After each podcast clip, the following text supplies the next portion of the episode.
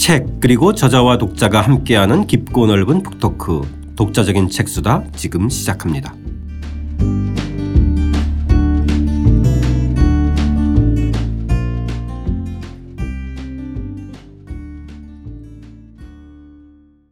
배국인 교수와 함께하는 한국의 근대 읽기 번안사회 일부 제국의 번안과 식민지 오늘은 9장입니다. 귀국 박스에 담긴 근대와 남겨진 역사 베트남 편 시작하겠습니다. 저는 책 만드는 사람 김학원입니다. 안녕하세요. 포근이 형 박태근입니다. 안녕하십니까. 배국인입니다. 도입부 함께 읽으면서 이야기 시작하겠습니다. 114쪽입니다. 식민지 조선에서는 군인, 군속, 노동자, 일본군 위안부 등으로 100만 명이 넘는 젊은이들이 전쟁터와 공장, 광산, 군사건설 현장 등지로 끌려갔다. 일제의 동원 형태는 모집 방식, 관 알선 방식, 강제징용 방식으로 변화했다. 1938년부터 지원병이라는 명목으로 동원된 조선인 지원병들은 조선 총독부에서 설치한 육군병 지원자 훈련소에서 초보적인 훈련을 받고 일본 군대에 배치되었다. 징용 기한은 보통 2년이었으나 강제 징용 방식으로 전환된 이후에는 그 기한이 지나도 돌아오지 못한 사람이 많았다. 그 모집이든 관할선이든 강제징용이든 사실 전쟁으로 내몰린 상황은 거의 비슷한 상황이지 않을까 싶어요. 어, 그러니까 지금 뭐, 어, 한번 논쟁도 있었지만 자발적이었다 아니었다. 이거 가지고 상당히 많이들 얘기하는데. 네. 네.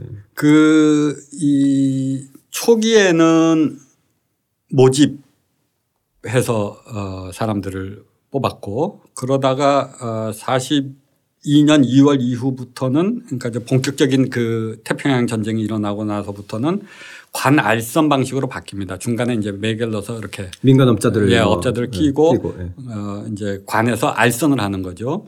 그러다가 이제 완전히 강제로 징용을 하는 전쟁 말기에 44년 9월부터는 이런 식으로 점점 강제적 성격이 두드러지게 되는 것이죠. 네. 전쟁에 몰릴수록. 네. 그래서 징용 간 사람들 군인으로 같은 군속으로 같은 강제 징용을 당했던 전체가 100만 명이 넘는다라는 것입니다. 네.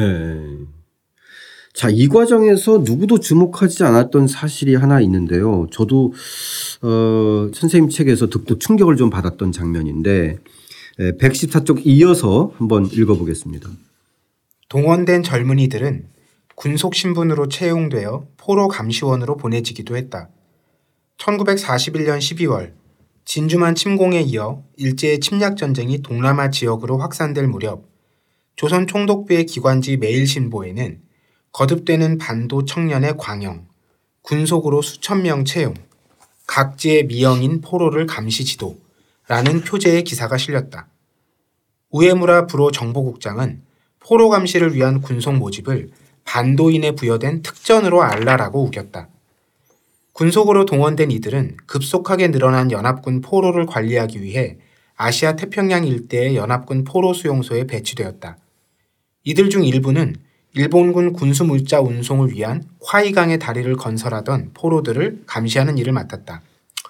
일본이 패망하자 연합군은 조선인 포로감시원 군속들을 일본군으로 간주해 BC급 전범으로 재판에 회부한다. 식민지의 피해자가 가해자로 변하는 순간이었다. 그렇게 23명의 조선인 청년들이 형장의 이슬로 사라졌다. 아무도 그들을 책임져 주지 않았다. 황군이 되어버린 나라 잃은 식민지인의 비애였다.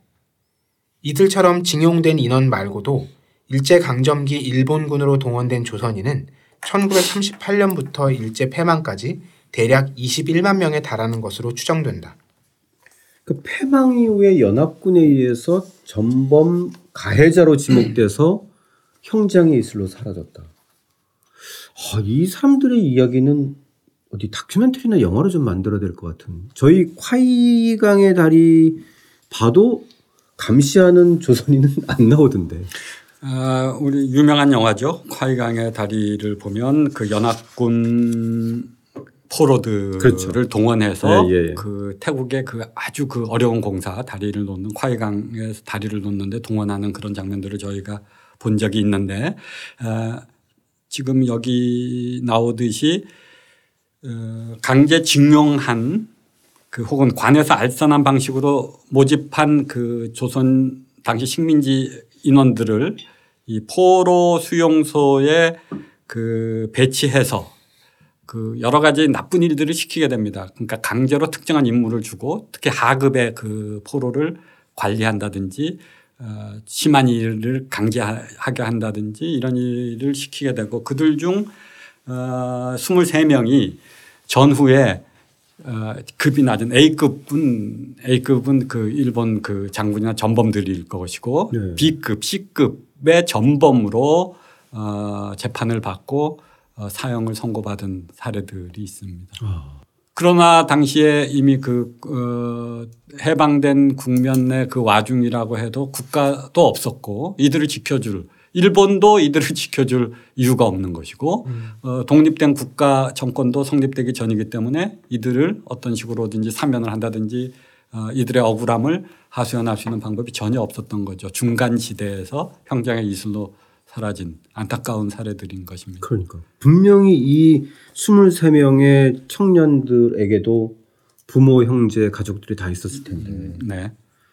아, 이거는 영화나 다큐멘터리 하나 만들어야 되는 거 아닌가요? 이 자세히는 제가 모르겠습니다만은 이런 사실들이 밝혀지고 그리고 이들이 남긴 그 살아 이- 이렇게 해서 전범으로 몰려서 재판에 해보냈다가 살아남은 사람들도 있습니다. 네. 그 당시에 당시 재판 받으면서 다양한 기록과 예, 증언들이 있을 기록과. 증언들을 아마도 그 어떤 형태로 남기고 있을 거라고 저는 생각을 합니다. 제가 네. 기억이 정확치 않은데 다큐멘터리로까지 만들어졌는지 안 만들어졌는지는 모르겠으나 비슷한 증언이나 이런 것들은 음. 일부 일부 다큐멘터리에 많이 들어가 있다고 생각이 됩니다. 그리고 이게 관련된 게 단행본으로 하나 소개된 게 있는데 네. 아, 그래요? 저자는 일본 사람이고요. 예. 책 제목은 조선 BC급 전범 해방되지 못한 영혼. 아, 국내에 번역된 책. 네. 아, 그러한 그 책뿐만이 아니고 오시마 나기사라고 60년대 70년대에 활동한 일본의 유명한 감독이 있습니다. 어, 이분이 잊혀진 황군 네 그런 제목의 그 드라마를 만들었는데 네. 거기에 주인공이 바로 지금 우리가 얘기하는 잊혀진 황군 이, 이 이야기. 아 조선인. 네 그리고 아. 오시마 나기사는 비단 이것뿐만이 아니고 춘가고라는 영화에서도 그 식민지 시대의 위안부들의 노래를 주제로 해서 당사자의 노래가 얼마나 중요하고 그것들이 어떻게 왜곡되는가를 굉장히 시사적으로 보여준 그런 영화입니다. 네. 이상하게 이 오시마 나기사라는 일본 감독은 아, 그 식민지 시대의 조선인들과 그 다음에 60년대 한국 에 대해서 특히 제일 동포들에 대해서 아, 굉장히 큰 관심을 주고 그들이 갖는 일본에서의 그 왜곡된 그 현실에 대해서 굉장히 저항하는 그런 영화들을 많이 만든 감독입니다. 네. 참 일본인 저자와 감독에 의해서 이 당시에 이 에, 형장의 이슬로 사라져간 에, 식민지 조선의 23일에 대한 이야기가 들 어, 이제 그 다시 한번 또 조명되는데 우리들의 시선에 의해서는 아직 좀 아, 안 알려진 것 같아요, 그렇죠? 네, 더 많은 자료를 발굴하고 네. 그들의 육성과 그들의 아픔들을 현재적 입장에서 네. 다시 한번 저희가 조명할 필요가 분명히 있다고 봅니다. 네. 자, 오늘 저희 베트남전 이야기를 이렇게 식민지 조선의 과정으로 설명한 것은 선생님께서 박정희 정권이 바로 이러한 경험들을 번안해서 베트남전 파병에 적용했다 이렇게 이제 에, 보시는 거잖아요. 그렇죠? 아, 이 자체를 번안했다기보다는요. 그러니까 네. 그 만주군 장교로서의 경험 그리고 만주 그 전쟁이 벌어질 때 그들이 겪었던 경험 그리고 이런 좀 전에 우리가 알- 살펴본 이러한 당시의 상황 이 파병이라는 거잖아요. 그러니까 네. 강제로 일본군에 의해서 징병 혹은 징용돼서 겪었 어, 이런 아픔을 겪었지만 나중에 그 책임과 이들의 그 희생에 대한 보상은 어디서도 찾아볼 수 없는 것 그런 결과들을 60년대 베트남 파병과 연결지어서 생각해 보자고 한 것이 저의 의도였죠. 예, 예. 자, 그 바로 베트남 파병의 실상 그 안으로 한번 들어가 보겠습니다. 117쪽입니다. 1965년 5월 16일 쿠데타로 정권을 잡은 지 4년이 된 박정희가 존슨 미국 대통령이 보낸 대통령 전용기에 몸을 실었다. 존슨 정부는 박정희를 성대하게 대접하면서 한국 전투부대의 파워를 요청했다.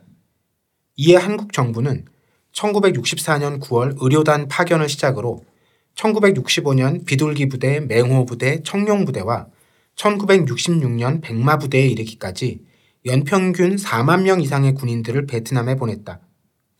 파리 휴전 협정 직후인 1973년 봄까지 베트남으로 간 한국군은 연인원 32만 명이다. 놀랍게도 그 기간 동안 사망자 500명, 부상자가 1만 명에 달한 반면 포로는 3명뿐이었다. 그런데 죽었다던 군인이 베트남에서 송환되고 포로들이 구사일생으로 탈출하는 일이 드러나기 시작했다. 자유의 이름으로 님들을 멀고 아, 자유의 이름으로 님들을 멀고 먼 월남 땅에 보낸 국가가 실종자를 끝까지 추적해 생사를 확인하고 본국으로 송환, 송환하기 위한 노력은커녕 실종자를 죽은 자 명단에 올린 것이다. 식민지 시대의 조선인 황군처럼 그들을 돌보거나 찾는 이는 아무도 없었다. 음. 실종자를 사망자로 처리해버렸네요. 이 부분이 사실은 베트남 전이 갖는 우리의 입장에서 볼 때 또 하나의 가장 아픈 지점 중의 하나입니다. 별로 알려지지 않았던 부분인데 네. 실종자의 수가 별로 없죠. 사망자 500명, 부상자 1만 명, 포로 3명.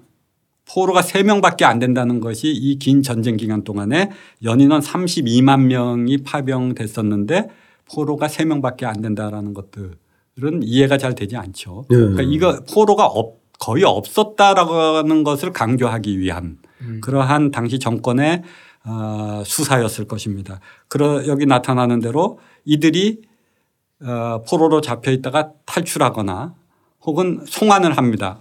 월, 당시에 월맹에서 포로를 송환해 주다든가 혹은 북한으로 이송됐던 사람, 이송됐다가 중간에 어떻게 탈출한 사람도 있고 네. 여러 경우들이 드러나게 됩니다. 음. 그러니까 이 분명히 군 당국은 실종된 인원의 수와 신원을 파악하고 있었을 텐데 그들을 송환하거나 그들을 생환을 하기 위한 적극적인 노력을 절대로 기울이지 어, 적극적으로 기울이지 않고 이걸 덮으려고 했다는 것에 것이 드러나고 있는 것이죠. 그러니까 실종 사실 자체를 숨긴 거네요. 그렇죠. 그렇죠. 네. 네.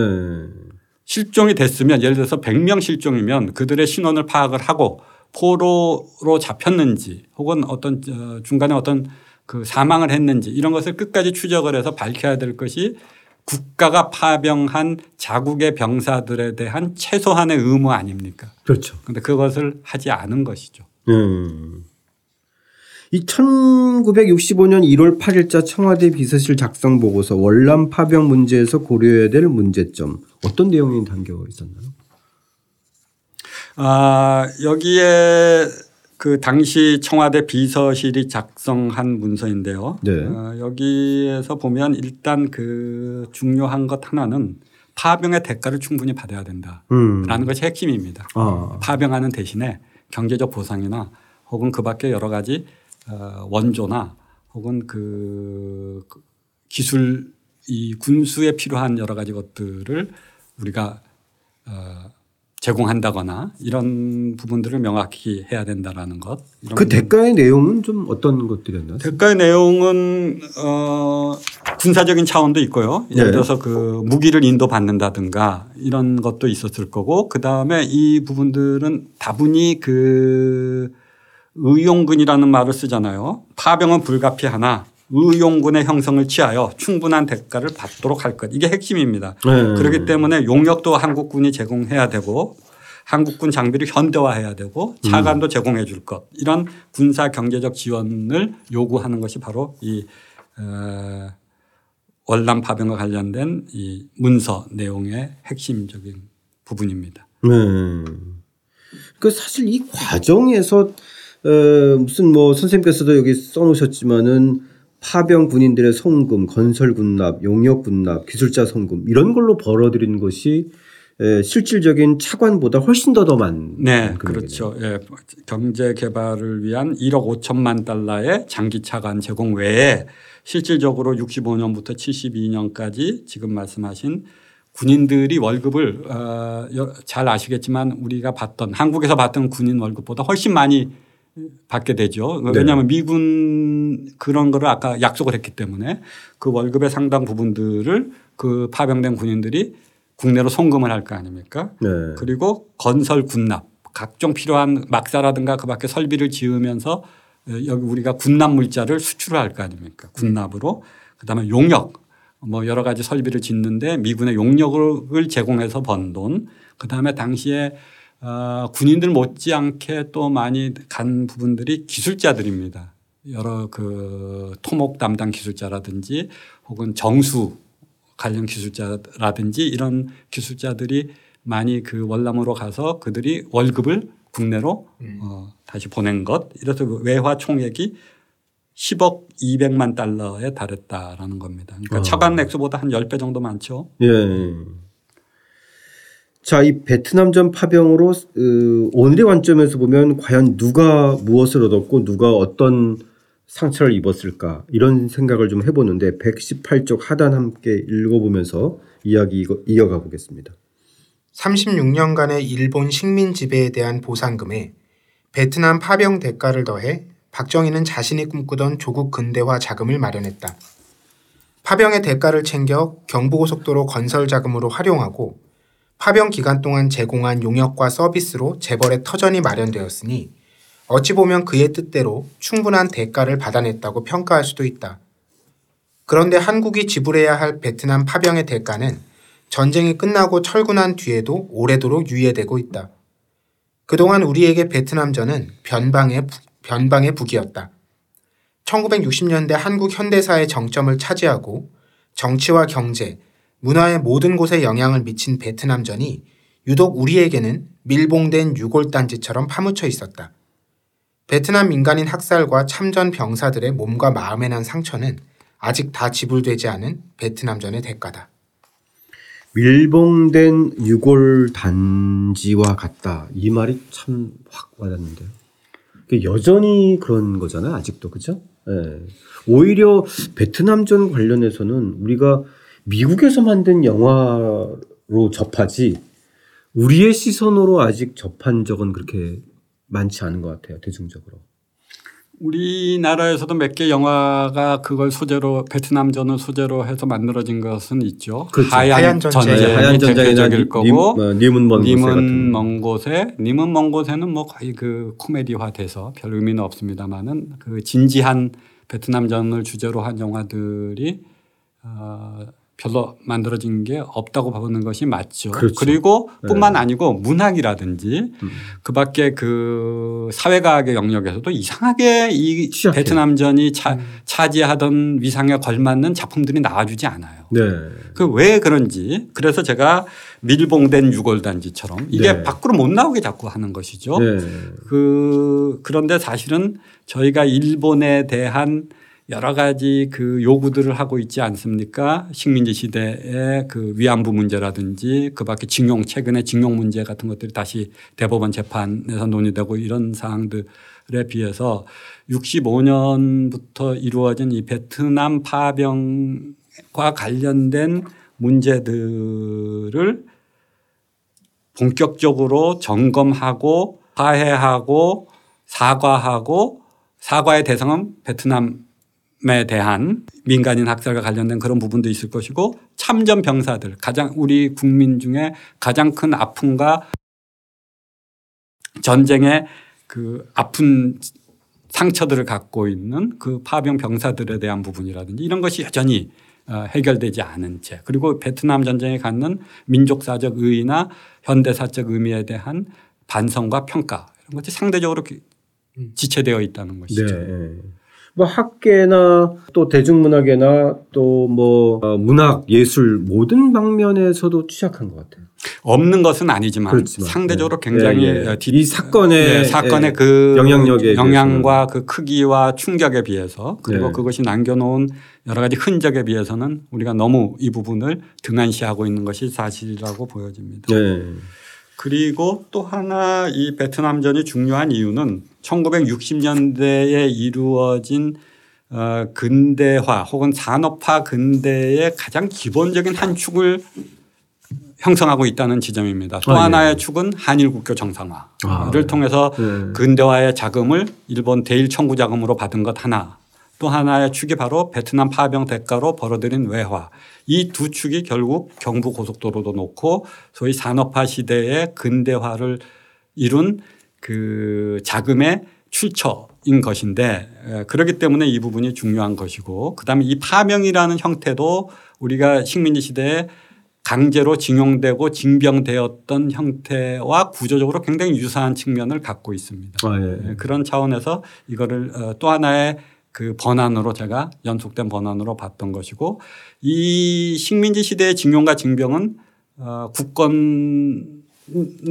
빼앗기고 우리가 어쩔 수 없이 그 당하는 입장이었다면 이 60년대의 파병은 주권 국가도 있었고 우리가 자발적으로 그런 부분들을 정부 당국이 시행한 것이기 때문에 이런 그 적극적 번안의 대가와 그 결과에 대해서 우리가 좀 더 책임 있는 자세로 음. 이 부분을 평가하고 어, 어떤 식의 그 매듭들을 어, 지을 필요가 있다라는 문제 제기입니다. 네. 그리고 또 하나 흥미로운 것은 이 귀국한 파병 군인들이 가지고 온 귀국 박스 속에 담겨져 있는 또 하나의 근대의 모습인데 네. 요건 선생님께서 직접 좀 이야기 좀 해 주시죠. 그 어, 일단 파병됐던 병사들은 이분들도 다 군대 우리는 이때 지원병이 아니라 의무 적으로 어, 국방의 의무를 담당했던 병사들이 뭐 네. 백마 부대가 파병된다 하면 그 지원자들 및 그 부대에 속하는 사람들이 그대로 파병이 되는 것이니까요. 네. 어, 그 임기를 마치고 귀국을 할 때 자신이 쓰던 물건들 그리고 자신이 그 군자금으로 자금으로 산 또 물건들 이런 것들을 소위 귀국 박스라는 것에 담고 돌아옵니다. 이 부분이 재미있는데 아까 그 군사적 정치적 의미와 달리 이 군인들 개별 군인들의 생활의 모습을 구성하는 한 단면이 되겠죠. 아. 2년 넘게 3년에 가까운 혹은 뭐 중간에 더 빨리 교체될 수도 있었겠습니다마는 월남의 파병 생활을 하면서 그들이 어, 경험하고 마주했던 물건들이 있을 거 아닙니까? 네. 그 주로 미군들의 물건은 많이 공유했겠죠. 뭐캔 맥주라든지 혹은 당시만 해도 60년대만 해도 일본의 가전 제품들이 어, 스- 성황을 누리던 시기였기 때문에 그런 제품들을 사서 이 자신들이 쓰던 시레이션 박스로 한 사람이 한 특정하게 에, 특정한 크기로 허락해 준 용량 안에 박스를 짜서 나무 상자로 박스를 짜서 사, 사, 짜서 그렇죠. 배에 실을 수 있는 뭔가 예. 기준점이 있었겠죠. 예, 그래서? 그 장교 거는 좀 더 크고, 병사들 거는 좀 더 작았다고 합니다. 네. 거기에 이제 물건들을 다 집어넣는 거죠. 네. 어, 자기가 쓰던 지금 물건 얘기했다면 이제 컨테이너 박스 같은 컨테이너 박스죠, 그걸 일종의. 이제 그 당시 이제 탄약 뭐, 막 물자 수송하는 예. 걸로 특수 특별 제작을 예, 했던 나무 모양이에요. 박스를 나무 다 박스로. 이제 다시 이, 짜서 그리고 이름을 씁니다. 상병 누구 누구 뭐 이렇게 해서 자기 박스 표시를 하고 그 안에 여러 물자들을 뭐씨 먹다 남은 시레이션도 넣었을 것이고 네. 자신들이 어렵게 산 그 일제 소니 라디오도 하나 넣었을 거고 근데 그 당시에 그 베트남에서 일제 전자제품을 어떻게 샀을까요? 어, 그 거기도 나름 시장이 형성됐겠죠. 네. 왜냐하면 사이공이나 혹은 그 베트남 월남의 경우에는 네. 당시만 해도 미국 문화가 엄청나게 마- 지배하던 그런 아, 그 일본의 것이었- 전자산업은 그 전쟁통에도 들어가서 엄청나게 그 가전제품을 팔았던 거네요. 일본은 원래 동남아시아 시장권에 대한 장악력이 굉장히 큽니다. 네. 여러분이 지금도 태국에 가보면 길거리에 다니는 자동차 그 택시의 대부분이 일제 차인 걸 볼 수 있습니다. 네. 그리고 이미 그 2차 대전 당시부터 이 동남아시아에 대한 진출을 어 본격적으로 시행을 했기 때문에 어, 그런 현상들이 나타나는 거. 그러니까 거기서 이제 그 받은 돈 가지고 그 일제 제품들이 널려 있으니까 선풍기, 라디오, 뭐 카메라 TV, 이런 카메라 것들 키 60년대 카메라? 중반만 해도 그런 문문들을 국내에서 웬만한 부자가 아니고는 잘 어, 구입하기 어려웠는데 네. 최초로 서구의 그런 그 대중 상품 그런 가전 제품들을 이들이 이제 가서 보게 되고 어, 너도 나도 샀을 거 아니에요, 그죠? 그리고 국내에 누가 뭐 들어오면 옆에 누가 친구가 뭐 하나 사면 또 자기도 하나 사고. 그랬겠죠. 그리고 국내에 들어오면 일단 이 값이 음. 훨씬 몇 배가 더 되니까. 몇 배가 되니까 일종의 네. 밀수일 수도 있고 네. 전쟁에서 고생한 대가일 수도 있고 네. 뭐 이런 것들이죠. 그래서 이 박스로 이 아카이브를 만들어서 전시회를 한 적도 있습니다. 어. 이런 것들도 사라져가는 유물이고 네. 당시에 어떤 한 전쟁의 한 단면을 보여주는 그 귀중한 그 어떤 사료들이 될 물건이 사료가 될 수 있는 것들이 그렇죠. 이런 부분이죠. 예. 이 애환이 담겨 있는 거 아닙니까? 그렇죠. 그 물건과 함께 편지나 뭐 편지, 사진들 그렇죠. 편지, 사진, 물건 그리고 이들의 손가락가 묻었을 당시에 쓰고 있던 그 사물들 이런 것들이 이 박스 안에 들어서 또 어떤 집, 집마다 하나씩 다 가지고 있는 집도 있을 거예요. 그죠? 아직도. 어, 아직도 그, 글쎄요 그죠? 뭐 갖고 있는 집도 있겠죠. 예, 예. 이런 유물들이 근대의 유물들이 계속 훼손 이제 사라지고 있는 것이죠. 이들도 이미 이제 연령대가 거의 80대가 되지 않았겠습니까? 자, 오늘 베트남전 얘기 이제 좀 마무리를 좀 해야 될 것 같은데요, 쌤. 일단은 그러니까 방송에서 저희가 여러 차례 얘기는 했지만 어, 피해자이면서 가해자였기 때문일까요? 아무튼 어, 우리 역사에서 어, 참 아직도 어, 가려진 그 역사예요. 그러기도 하고 베트남전과 관련된 문제는 우리에게 굉장히 예민한 문제입니다. 네, 그래서 네. 베트남전을 누구의 시선으로 바라보느냐에 따라서 굉장히 음. 상이한 평가가 이루어질 수 있고 지금도 이 부분들이 어, 굉장히 그 예리한 정치적인 입장의 갈림으로 나타날 수 있습니다. 그래서 베트, 이 베트남전을 바라보는 베트남인의 시선이 있을 것이고 미국의 시선이 있을 것이고 한국인의 시선이 있을 것이고 다시 또 갈라보면 병사의 시선이 있을 것이고 장교의 시선이 있을 것이고 장성의 시선이 있을 그렇죠. 것입니다. 아, 그리고 또 이것을 바라보는 일반 평민의 시선이 있을 네, 것이고 그 가족들의 시선이 가족의. 시선이 연인이나 뭐 아버지 어머니의 시선이 그렇습니다. 그리고 네. 베트남인 당사자들의 입장에서 보면 어, 피해를 입은 당사자들이 있을 것이고 싸웠던 그 군인들의 시선이 있을 것이고 이런 모든 다양한 사람들의 시선이 얽혀 있기 때문에 각자에서 입장에서 바라보면 부분적인 요소들 많이 보일 것입니다. 그러면 그로 서로 다른 입장이 충돌하고 어, 상대 입장을 이해하지 못하는 이런 경우들이 생기고 그런 경우에 사실은 가장 한 이 파병 병사들의 입장과 그 가해자이면서 피해자인 그 애매한 입장 들이 분명히 있습니다. 이들은 어, 자신들이 흘린 노고와 피해 값이 조국의 이름으로 그 전쟁터에서 바치고 돌아왔는데 인정을 안 해주는 거죠. 네네. 이 박정희 정권이 지난 이후에 어, 그러면서 그 고엽제 피해를 입은 병사들도 있고 이들의 입장에서 굉장히 답답하고 그다음에 억울한 차원들이 있을 것입니다.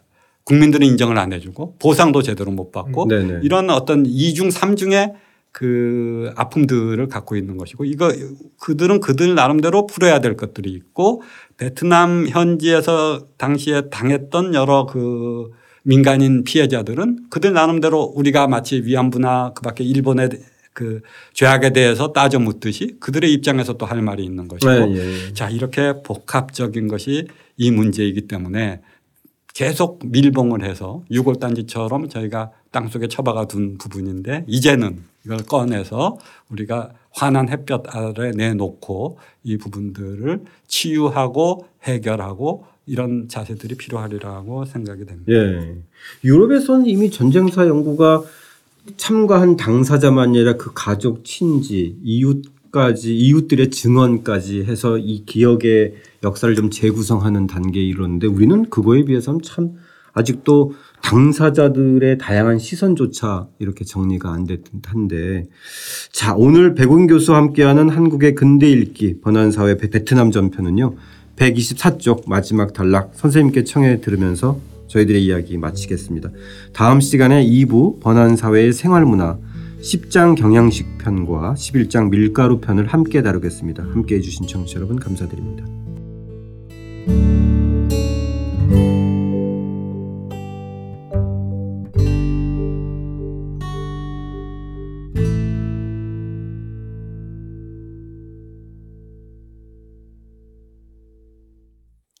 국가의 거대 시선에 집단과 개인의 시선들이 더해지면 복잡 미묘한 지점이 만들어진다. 베트남인과 한국군의 시선은 크게 다르다.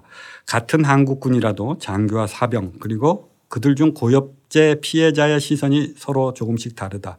각자 시선이 가닿는 지점을 비교하고 서로 시선을 나누다 보면 기억과 역사가 서로 만나기 시작할 것이다. 베트남전에 관한 변변한 시 한 편 찾기 어려울 정도로 우리는 무심했다. 우리는 무고하게 학살된 베트남의 민간인과 고엽자 희생자를 제대로 바라보지 않는다. 우리는 그들을 외면하면서 기억을 버린다. 그리고 사실을 회피하고 결국 역사를 저버린다. 우리가 부끄러움을 느끼기 시작할 때 사실과 역사와 기억이 서로 만나는 지점이 만들어질 것이다.